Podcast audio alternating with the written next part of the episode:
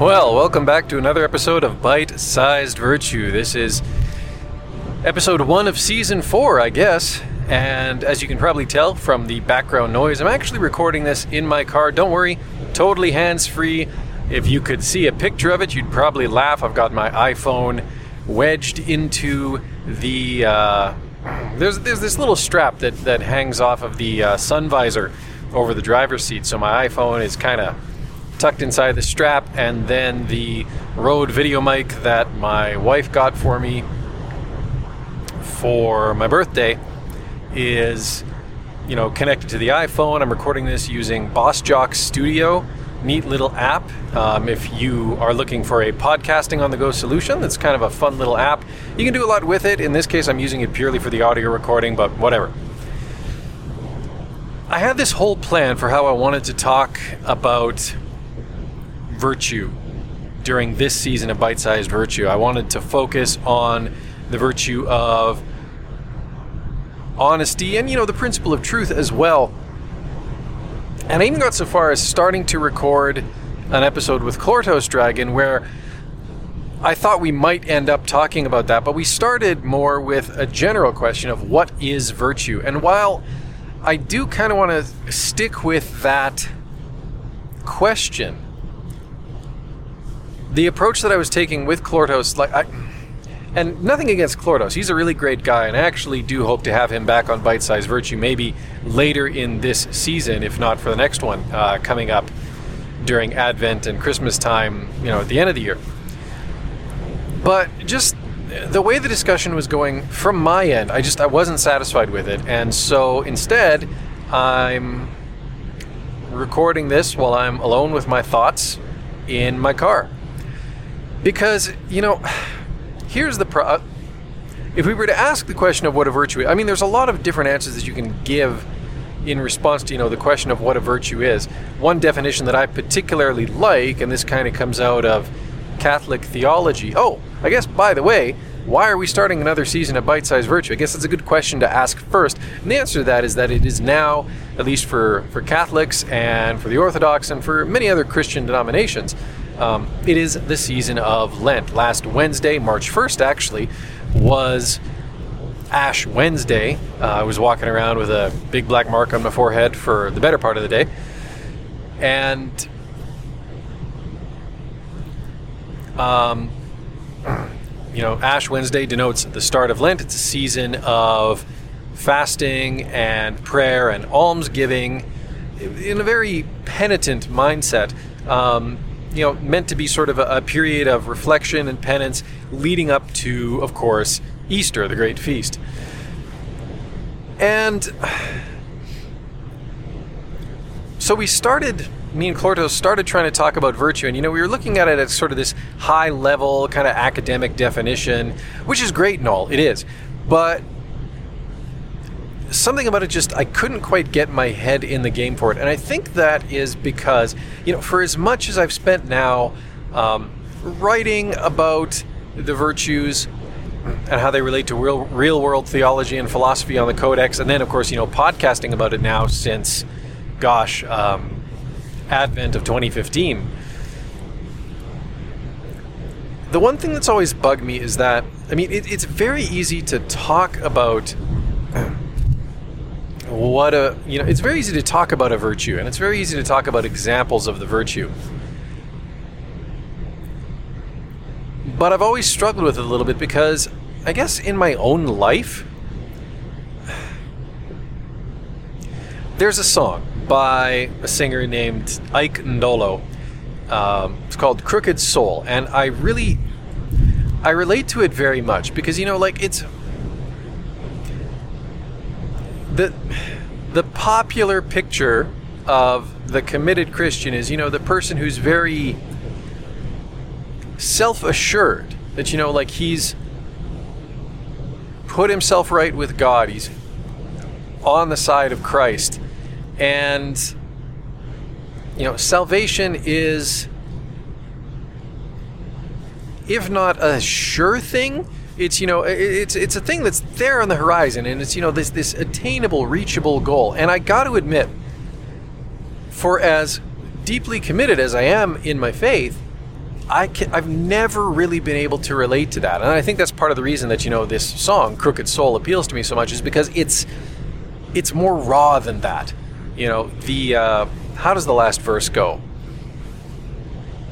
Uh, so I cry to God from this chapel floor. I'm a seasoned sinner. Can you make me more? Help me give my coat to the meek and poor so I can wash up naked on your golden shore. It's very like there's a there's a there's a sense of desperation infused into it, but also just the sense that you know, like if I'm going to get to heaven, I am barely gonna make it. I am gonna you know, I am gonna I'm not even gonna drag myself up to the gate. I am gonna wash up on the beach for someone to find. Um,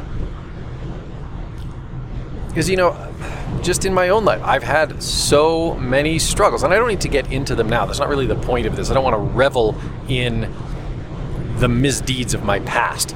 But I've made so many mistakes.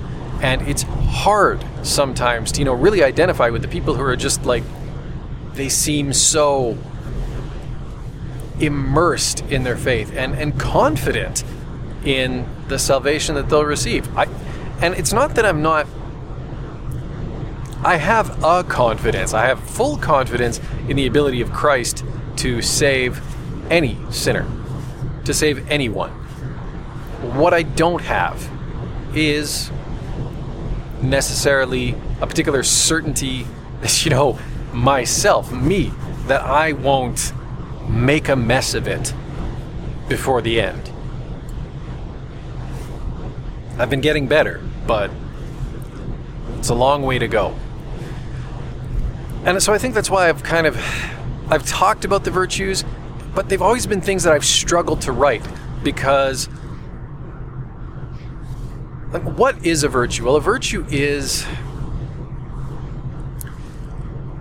I suppose one definition that I really like is a virtue is the interior disposition to do the good, right? Now that's actually maybe I don't actually know if that quite aligns with the ultima definition of what a virtue is. That actually might be something to explore in an episode down the line, because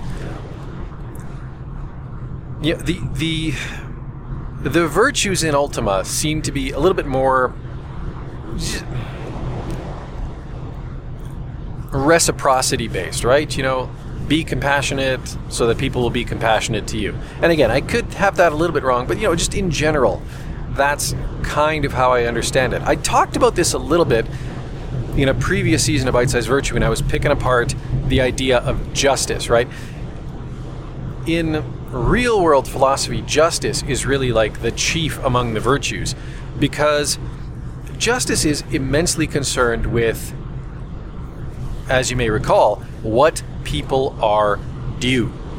And that whole sense of, you know, like what you can you can think of that as like an obligation, or you can think of that as a responsibility towards other people. But you know, it's just a basic um, idea that to be just towards another person is to render unto them whatever they are properly owed.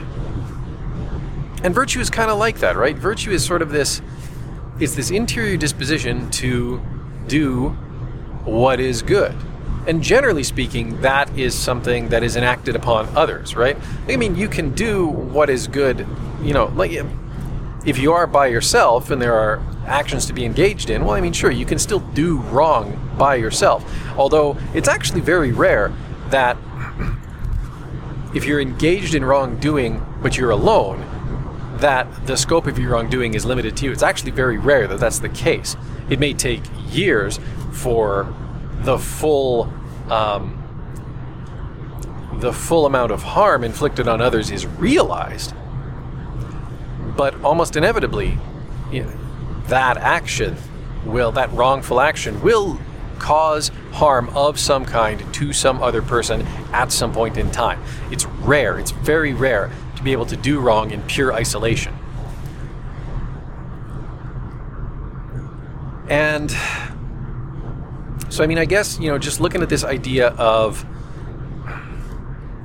of virtue as this interior disposition to do the good. Um, that's, you know, man, I struggle with that. It's, for me, it really has to, for me, I mean, for some people, I think that genuinely happens at an unconscious level or at a, you know, at a subconscious level at any rate. For me, it really doesn't. For me, it's often a struggle to do what is good at every moment in time. And I think a large part of that is the fact that, you know what? Sometimes doing what's wrong feels really good. It does. Um, even if that's just, you know, making a making a joke at someone else's expense. Like it just it feels better sometimes than biting my tongue. And so I think with this season of Bite Size Virtue, rather than, you know, I might wind up touching on multiple of the eight virtues. I might wind up touching on only one or, you know, maybe if I'm lucky, two of them. But I think for this season of Bite Size Virtue, what I really want to focus on, what I really want to do, is you know, just actually look at the idea of virtue itself and just get a bunch of stuff off my chest. I think about, you know, my own struggles with really forming an interior disposition towards doing what is genuinely good at every turn. Because I do struggle with that.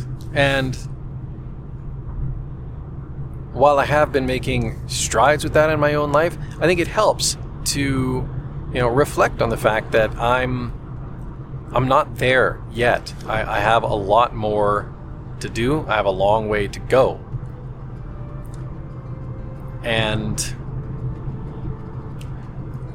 maybe, just maybe, shining a bit of light on some of that will help with that.